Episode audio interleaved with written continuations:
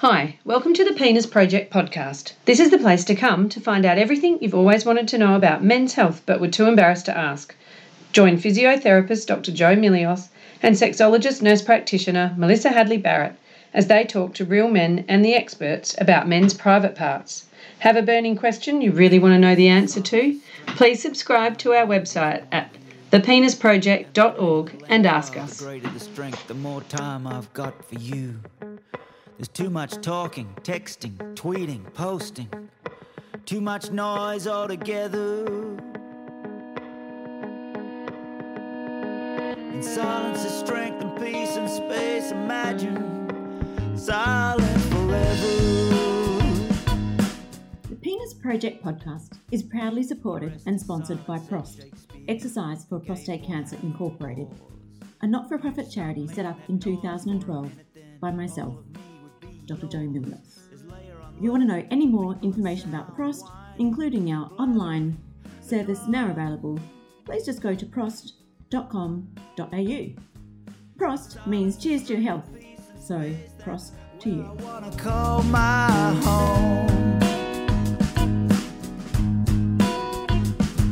So stop for a second and listen. It's not silent at all. Welcome to the Penis Project. Today we are speaking to Dr. LaBianca. And I said it wrong again, did I? No. No. Oh, I said it correct. so we're going to keep that in and you can all listen to me saying that. So, Shane, tell us about what you do. You're a urologist and you're at you're the director also, aren't you, of Perth Urology? I'm one of them. One of the directors. That's right, So yeah. tell us a little bit about what you do. Uh, well, if you ask my friends, I'm the dick doc, Mm-hmm. but most of the time I actually see patients with bladder cancer and a lot of patients with prostate cancer and men with erectile dysfunction. Okay.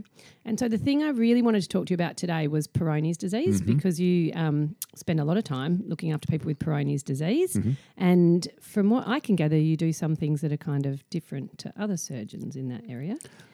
Yes. Yeah. Um, some of some of the patients I see tend to have quite severe Peyronie's, and I think uh, one of the tendencies um, is for diseases like Peyronie's uh, tend to get sort of pushed aside by GPs because they don't know much about it, and they kind of don't discuss it with patients, and therefore patients kind of present quite late. Yeah.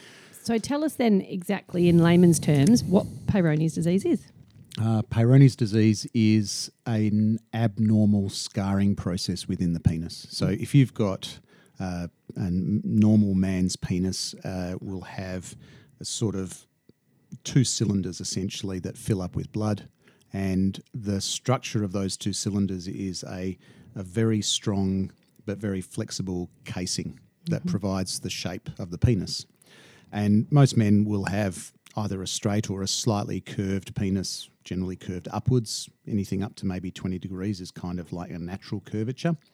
But anything more than sort of 30 degrees, particularly if it's an acute angulation, is an abnormal curvature that may have an impact on function.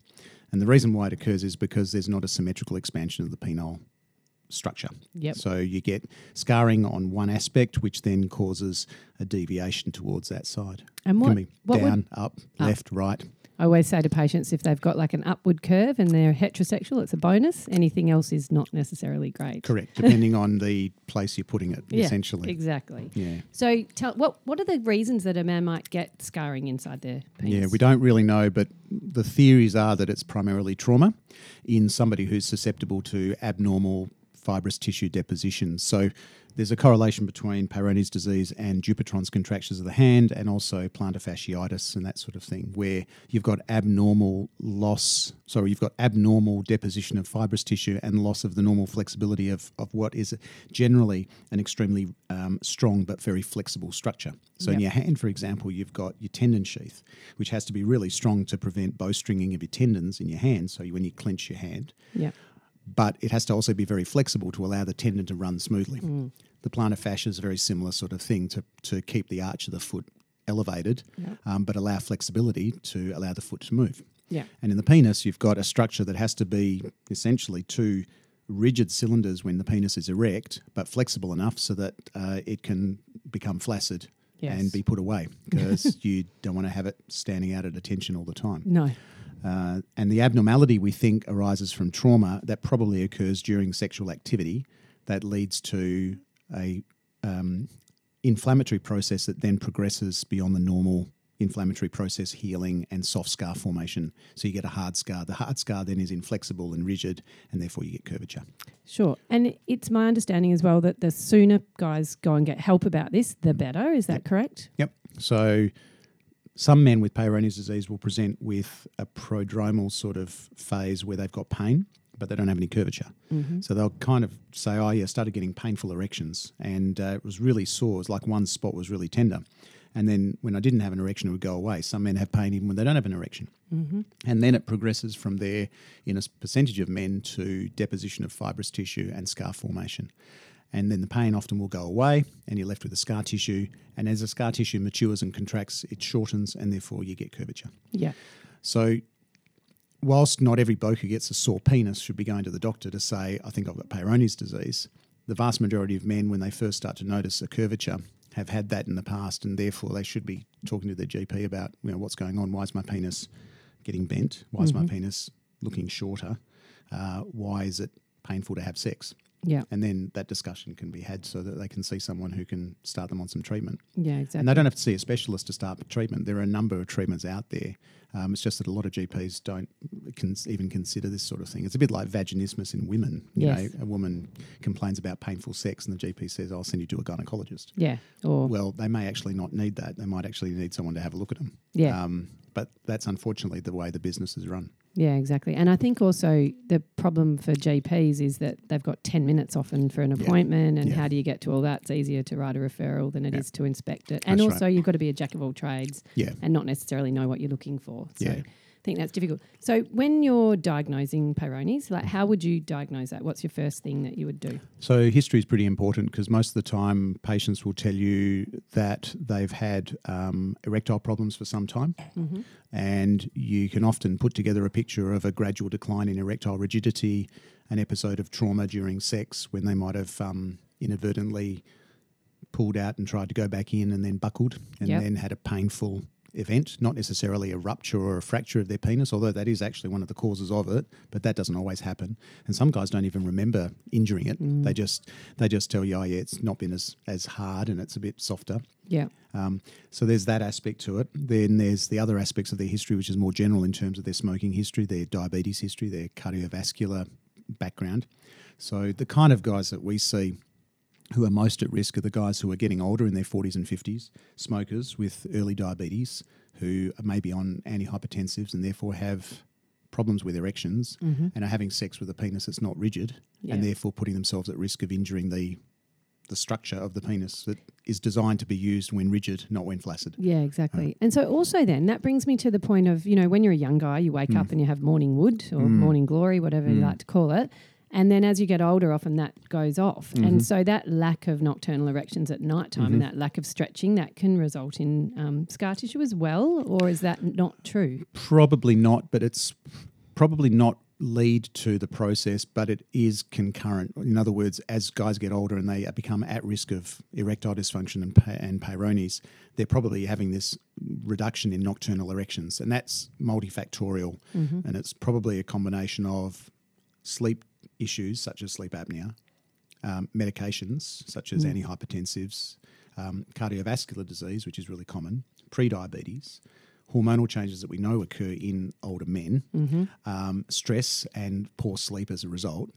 So the normal five, six cycles of erections that you get with your REM activity Yeah. don't occur, which means your penis isn't stretching, which means it's not exercising. Yeah. And then if you're not having sex except for once a week, once a month, once a year, your penis is basically not being Used. used, which means that any injury doesn't sort of resolve with the natural physiological stretching process that should be occurring. Yeah. So that's why things like you know recommending pumps and stretching devices are really important if you're going to treat Peyronie's because that's exercising the penis in someone who may not actually be having regular penile exercise because they're not having sex or because they're not getting nocturnal erections. Yeah, exactly. I always um, joke that you know God is definitely a man Mm. because the penis and the clitoris are the only parts of our body that exercise on their own when Yeah, we're healthy. that's So right, yeah. that- that's kind of puts that whole argument to bed, doesn't yeah, it? yeah. So back to the um, Dupuytren's Hmm. contractures. Just for anyone who's listening that's wondering what on earth that is, that's like if you know that people who have got trigger fingers, that's what that looks like. Yep. And you can also get a thing called Lederhausen, which is the same in your feet. Yep. So yeah, so if you've got those things, you're predisposed, aren't Yeah, you? plantar fasciitis in your feet. Yeah, Yeah. which is usually more of a painful um, sole of the foot um, problem associated with spurs and things like that. Mm-hmm. Yeah. So first line, what's the first line treatment once they've been diagnosed? Would you do? Uh, the first thing that I say to patients is they've got to exercise their penis, which is done pharmacologically and physically. So what that means is essentially medications to stimulate the erectile pathways, such as PDE5 inhibitors, Cialis, Viagra, um, Spedra. Uh, if they're not getting regular sex, then in conjunction uh, with that, physical mechanisms such as penile stretching devices and vacuum pumps. Yeah. But in addition to the Viagra type drugs, the other thing I always prescribe is um, Trental, which is a vasodilator that's used in patients with peripheral vascular disease, uh, which is also a PD5 inhibitor. And there's a couple of supplements that I recommend that just act in uh, a sort of a an adjunctive way with those drugs, uh, namely arginine, which also acts on the same pathways, nitric oxide, um, acetylcarnitine, which is an antioxidant, and I always give them curcumin because it's got some good anti-inflammatory effects and it's uh, reasonably easy to take. And they kind of get an idea that they're they're maximally treating their problem Yes. pharmacologically, Yep. and then combining with that vacuum device twice a day for five to ten minutes to actively stretch their penis. And so, what sort of regime with the vacuum device? Because there's all lots of different ones you read about. So there's up and down twenty times quickly, and Yeah. there's so what sort of regime, or do you think it doesn't Um, matter? I think time under tension is probably the most important thing. So they can put it if they can pump it up for five or ten minutes and leave it there pumped up under vacuum for five or ten minutes twice a day. That's probably fine. Mm-hmm. Um, if they can do it more often, even better. Um, there's some devices that are used wet, like the BathMate, Mm-hmm. um, which um, are sort of more of a pumping action that you get length and then retraction and length and retraction. You can't keep it up all No. the time. Um, it probably doesn't matter to a great extent, so long as you're because you're not stretching the plaque. The scar itself won't stretch much because it's fibrotic, so Mm. you can't. It's just a knot of collagen. So the thing that probably is stretching is the naturally healthier tissues around the plaque. Yeah. And if you can stretch those, then you can probably regain a little bit of length, which they always lose, Mm-hmm. and you can then overcome the scar itself that might be contributing to the curvature. And the curvature may not be as much of a problem. And if a guy's got a, a 50 degree curvature and his penis is only 10 centimetres long when it's erect, Yeah. that's far greater an impact than someone whose penis is 15 centimetres long Yes. and they've got a fi 50 degree curvature simply because of the extra shaft length and that sort of thing. Mm. And actually, having Peyronie's isn't a problem unless it's interfering with your Functional. functionality, Yeah, is it? absolutely. So I, I, as much as I treat patients, when they say, "Well, what else can I do if this doesn't work?" and I say, "Well, that's when we're getting into the discussion as to what it's actually doing, how much it's bothering you. If it's painful, then you want to treat it, and sometimes you have to stabilize the disease to actually get the pain under control. If it's just causing a cosmetic problem, but your partner's not bothered by it and it's not causing pain for either of you, and you can both orgasm and, and you can ejaculate and it's not interfering with the way it functions. The fact that it looks weird is just the way it is. Yeah. You know? Mm. Yes, it's, it's cosmetic otherwise. Um, and you wouldn't do a cosmetic procedure uh, to fix something if the consequence of that cosmetic procedure was an alteration in function. Yes. So I would say to them, the primary goal is to restore function. And if you don't have a functional deficit, then you don't need an operation or any form of intervention other than something that is passive and less likely to cause damage.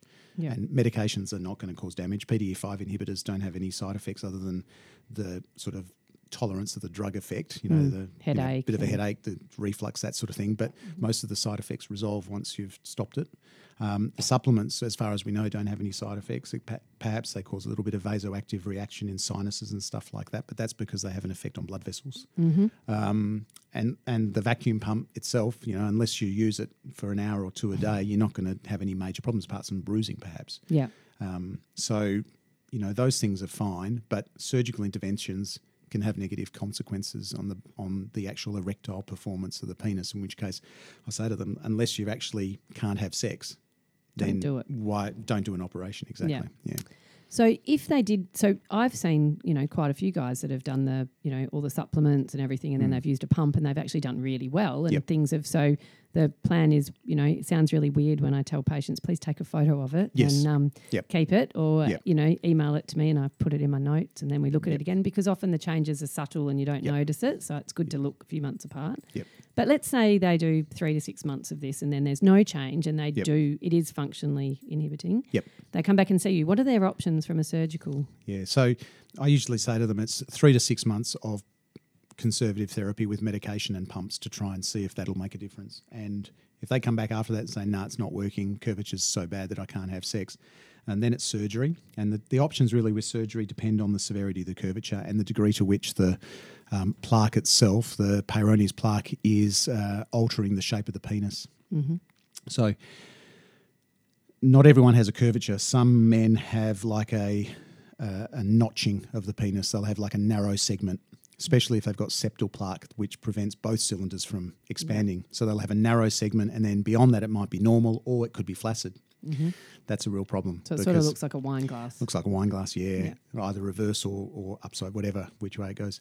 Uh, some men have ventral curvature, some men have dorsal curvature, lateral, etc. So, simple procedures are things like a Nesbitt's plication, where you essentially are shortening the long sides. And that's okay if they haven't got really bad shortening and they've already lost a lot of length Yeah. because inevitably, if you do a Nesbitt's procedure and you shorten the long side, they're going to get a little bit of length loss. It will be apparent more so than real because if you think about it, they've already lost a lot of length with their curvature, um, but it'll look shorter because it's straight and short Yes. as opposed to curved and functionally short.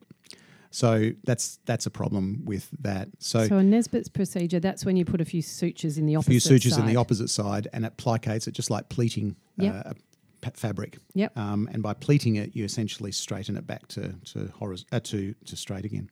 And you can achieve even with a ninety degree curvature, you can get really good straightening with that. Okay. But the problem is the length. So you, if you're going to do it in someone who's luckily hasn't lost much length, you can do a, a straightening for a really bad curvature. But in guys who've lost a lot of length, then they they're limited from that perspective, and then you've got to look at whether or not you do a graft incision, sorry, a plaque incision, or whether you do uh, plaque excision and grafting and that sort of thing, which become more complex depending on where it is. Yeah. Ventrally, you have to mobilise the urethra to graft a ventral plication, so there's a risk of injury to the urethra. Dorsally, you have to gra- have to lift off the neurovascular bundle, so there's a risk of injury to the nerves, which means numbness and potentially loss of sensation in the head of the penis. Yeah. These are all things you have to discuss with the patients, and that's why they have to be really prepared for the surgical consequences and compare that with the disease impact right Yeah. at the start. It's like everything, isn't it? It's like weighing Yep. up, Yep. like what's the better of two evils? Yeah, yeah, it is, and and you're doing it. You're doing a traumatic procedure for a functional benefit, Yes. and you hope the trauma of the procedure is less than the the, the impact of the, Long term. the the disease. That's And right. so, what about like if you did have, for instance, one of these surgeries, like a Mm. Nesbitt, how long would it be before you were back being able to use it again? Is there Um, much downtime? Probably about four weeks okay. be- between when you do it and the scars have sort of settled enough. Because if you think about it, if you straighten the penis to a point where it's now rigid along its axis, Mm-hmm. it's going to be strong enough to withstand the pressure of penetration. yes. Okay. So it's the curvature that causes the uh, cylinders to want to buckle. Yes. Whereas if you put pressure along the length at the sorry at the end along the length and it's straight, it should maintain that because it's technically strong enough. yes. Um, and that's why they need to have good erectile function. 'Cause there's no point fixing their curvature if their erections are soft. Because all that's mm. going to happen is they're going to buckle their penis again. Mm, and when they buckle it, they're going to traumatize it and the same process will start over. So, what happens if someone's using like injectable therapies Yep. for erections and then they develop Peyronie? So, they can they get that fixed and then still use injections, or is that not a good option? Yeah, it's a problem because if they've developed it after injection therapy, then they've obviously got that tendency. Yes. Now, we don't know why some do and some don't. You know, you've got guys who are diabetic who've been using injections for 10 years and it's never been a problem. Then you've got other guys who use their injection once and they get a plaque. Yes. So it's probably due to technique and where they've placed the injection um, and the degree to which they've traumatized the tunica. Yeah. And it's um, and and the tunica is not just one layer. There's multiple layers. So the plaques seem to occur within the tunica. Okay. So you'll have like that layer of the tunica that is next to the vascular tissue of the erectile space. Mm-hmm. And then you'll have that layer of tunica that's next to the nerve bundle. Okay. and sometimes the plaque's in between. right.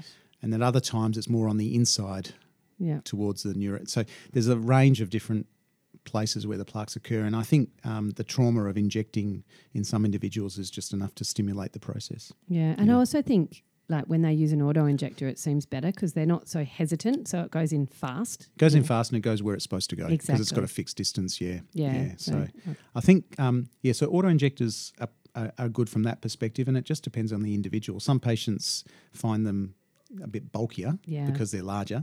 They Mm. prefer to use the needles. Patients who are diabetic are used to using insulin needles, so Yeah. for them it's really easy. They just draw it up and they just jab it in. Yeah, So, exactly. yeah. Yeah.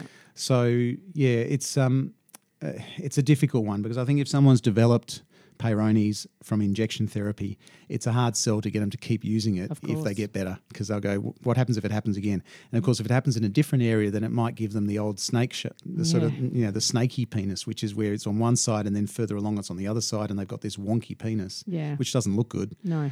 and sometimes doesn't work very well either. So in that instance, really, they'd be better off just to go straight for an implant, wouldn't they? Yeah, Yeah. So tell us about that. So there, there, there is a group of men where their their disease is either so unstable, and I've seen this a couple of times in young guys with inflammatory Peyronie's, where in the space of the time between one visit and the next, they develop new plaque, um, immature plaque in different areas. Yep. And as a result, their penis is changing in shape all the time. And I had one guy who was in his mid 20s who had this, and the only thing that really stopped that was a penile implant Yes. because it stabilized his um, corporal tissues so that they were always at the right length when they were erect with the pump. Yeah. So I think for those guys that are unstable, then they are the ones that probably need an implant, and the other guys are, um, are the ones whose erectile function is on the decline, where you know you can fix their curvature, but it's not going to help the basic problem. No. And then you're better off to say, right, well, let's try and straighten it, cut out the scar, graft it, put in an implant, and then mm. the implant acts as a splint, and it then shapes the penis the way you want it. Yeah. And I did I did a chap just yesterday, which is a very similar situation, whereby he had quite a significant curvature in association with ED. So his implant went in, he still had a curvature. So all we did is we used the implant as the the structure Yep. and we divided the corpora and released everything to give it the shape we wanted, knowing that the cylinders would just maintain the shape. So he's going to be happy. He's going to Yeah. wake up with a straight, relatively functioning straight penis. functioning penis. Exactly. Yeah, it's Yeah. admittedly going to be an artificial function in terms of the pump, but it'll be straighter, Mm. and um, yeah, it'll be basically able to work like normal. And the guys we've spoken to who have got the implant say that they feel pretty good, really. Mm. Yeah, they feel. They feel. Uh, you've always got to remember that they feel as good as they do today compared to what I remember Yes. it felt like 20 years ago or 10 years ago. Yeah. And that's one of the problems. Guys are remembering what they think it was. yes. And same with length Mm. and appearance, Mm-hmm. length being the critical one. Hence, the photographs are so important. Yes. Because otherwise, they go, this was definitely longer. Yeah. You know, or the doctor did something and my penis has shrunk. And it's like, well, you know, physiologically, there's no way it could shrink from a cystoscopy, No. for example. Yeah. And yet, that's what they're fixated on. So, uh, it's it's important because you've got to manage their expectations. Yeah, it's a bit like when you catch a fish, isn't it? And it was way bigger than you Yeah, actually right. thought it yeah, was. Yeah, yeah, and it gets bigger Every lo- time you tell you the tell the story. story. Yeah. Exactly. Yeah. So so photographs are really important from that perspective, and um, and yeah, restoring them back to a, a functional shape, which Yeah. is essentially what they want. And psychologically, I imagine that you would see a lot of guys who are really sad about Mm. Peyronie's and how it affects them. Yeah, I think it's it's pretty deep, you know, for most of these guys. They haven't talked to anyone about it because they can't talk to their mates because they're embarrassed. They don't want to talk to their partner because they think they're disappointing them and they're not performing as a bloke should. Yeah. The GP can't help because the GPs don't know enough about it to offer them support and they don't have the time. So they come to see you and they've often delayed coming to see you and all of a sudden they've got this problem and you're going, yeah, well, it's you know, it's a bit late now. I can't actually reverse the process. I can fix it, but this is what it's going to require. Yeah. And and sometimes that first conversation is, yeah, we could try this, we could try that, but you probably need a penile implant Yeah. because you've got to a point where to fix it, to make it straight, you need an implant to prevent it from just relapsing back the way it used to be. So, what about guys who haven't had a relationship for you know quite a long time. They've Yeah. developed Peyronie's, they've you know let it go, and then suddenly they meet the love of their life. And Yeah. They're like, you know what, I do want it to work again. It's been five, ten years. Yeah. Is it too late? No, I don't think it's too late to get them started on medications. I think um, uh, using a, uh, the vacuum pumps and using tablets and supplements is probably still a good idea. And you give it three to six months and see what happens. Mm-hmm. It's probably a good test for their relationship in terms of whether she'll or he'll put up with the, the Hang around. the Yep. time that it takes. And if if so, and there's no improvement, as long as you give them what the options are down the track, and rather than just saying to them, "Well, this is all you can do," kind of thing, Mm. um, most of them will will at least try it because they've got that bit of hope that maybe they can avoid something more Yeah. invasive. But they know at the same time that that's an option if it doesn't work, and they can have uh, uh, an implant put in Yeah. know, down the track. So it's never And- too late for that. No, option. not really. And I've seen a lot of patients, especially after prostate cancer, guys who in those first, and even bladder cancer, because I see a lot of that. So guys who say when you first talk to them about what's going to happen with their cancer and their treatment, and they go, "All I'm worried about is continence. That's all I'm worried about. Uh, the erections, no, no, we're okay." And the wife says, "We're okay," and she's quite happy that they're not going to have sex. and and then they see you two years, three years, five years. Continence is great Yep. cancer's gone and PSA hasn't come back or their bladder cancer hasn't come back. And they go, yeah, well, lately, you know, yeah, kind of been missing it. Yep. And, and I think it's just taken them time to get over that shock of the disease and the, the trauma of the process. And then life's good.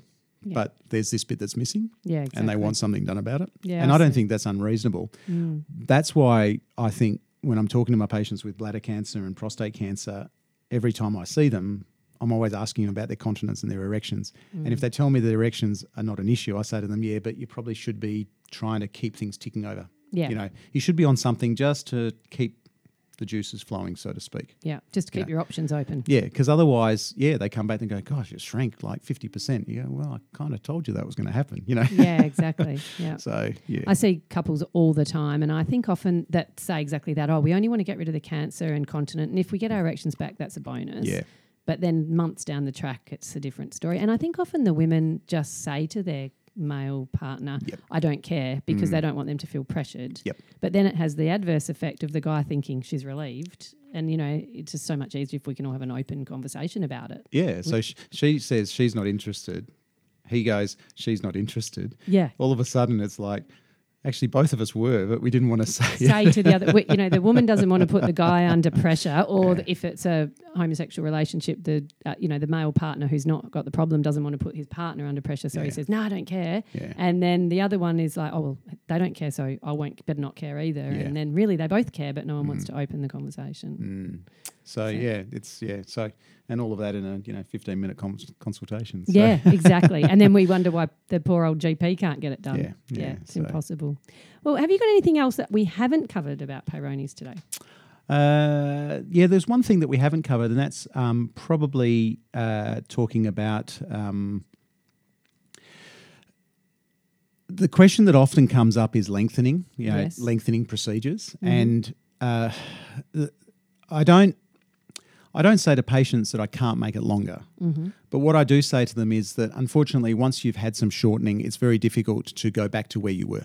Yeah, So that's the first thing. And the second thing is that often we don't remember how long we were yeah, we were longer, but you can never remember how long. So the only thing we can do in terms of lengthening is maximize what you have now mm-hmm. by doing what we can do.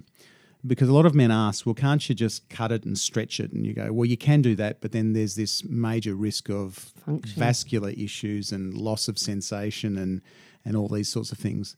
Um, the closest thing that I get to lengthening now is doing sort of a, you know, that releasing procedure, but over an implant because you can't do it without. yeah. So in the end, their apparent length increases when they have an implant because their penis is always stretch length. Yes. So for them, that's great, especially if they're one of those guys where it tended to get shorter when it was flaccid and larger when it was longer. Yeah, so they're now a shower always instead Always. of a grower. Yeah, exactly. Yeah, yeah. So that's psychologically a way of doing it. But yeah, the reality is that um, the only way that you can make your penis longer, if you're going to do it, is through using stretching devices Mm-hmm. or using a penile pump for you know probably three to four hours a day. You know, if Mm. you're gonna if you're gonna do it that much, you will eventually get tissue expansion. Yeah, You it's know a what I mean? pretty big commitment, though, but isn't you know, it? most people won't do that unless they're being paid to do it. No, and Yeah. the heads up for all you men out there: most women genuinely do not care Yeah, about length. It's it's a fallacy. Yeah. We don't care. It's only good to show in the locker room. I That's think. right. Yeah. Yeah. Yeah. So, and the other thing too is that a lot of these patients, uh, from a general health perspective, because of the population I deal with, they have other health issues, including obesity, including diabetes, etc. So, for some of them, length is actually more of a function of body habitus and their weight. Yes. And so, losing weight is so critical because mm. if they can lose some of that fatty tissue around the scrotum and around the pubic area, their penis starts to look longer yeah. and they don't like to hear it because everyone just says you know you got to lose weight Hmm. but the thing is that what's the downside Yeah. you, you lose weight you get healthier you're less at risk of dying of heart disease and diabetes and you get a longer penis I know. mean so There's an amazing statistic actually where Hmm. they actually did this research study. You may have read it, where for every 16 kilos a man loses when he's overweight, Mm-hmm. he gains a one centimetre back of his original length. yeah yeah That's a pretty impressive, yeah. you know. Yeah, like, I. Mm. reckon if we told people that, they might actually lose weight. yeah and that pubic fat is the hardest to shift Yes. because it, once it's there it kind of sits there um, Mm. but yeah no if you if you lose weight it, it looks different Yeah. yeah so Hmm, yeah. That's great. Well, thank you so much, Shane, for talking to me today. That's okay. I really Pleasure. appreciate it. That's great. Thanks a lot. cool See ya. of warm afternoons, campfires and buzz, smoking bark in a cubby up a tree. Hi, this is Dr. Jo. Thank you so much for listening to our program today, and we're pleased to let you know that we will be having weekly podcasts, not fortnightly as originally proposed. And this is because of the popularity of our podcast. We're getting so many emails, so many questions, and so much feedback, and Melissa and I greatly appreciate it. What we'd really love you to do is share our podcast with anyone you think might benefit, including any man in your life. Simply download off Spotify or subscribe to thepenisproject.org and then you'll get a weekly email of our newest releases. Also, feel free to send us a review, and this will greatly help in our ongoing ability to bring you new and fresh information, as that's the way we build what comes next. We also have show notes attached, and this gives a bit of a background into any additional resources or explanations of what we're talking about. Finally, it's my great pleasure to let you know that PROST, the exercise program which sponsors our podcast, is now available on a USB resource for any man diagnosed with prostate cancer, an exercise program. Clinicians can buy these as well as the Everyday Bloke. So feel free to check out prost.com.au. Meanwhile, let's keep the conversation going. The sun. We're just having too much fun. And women, mystery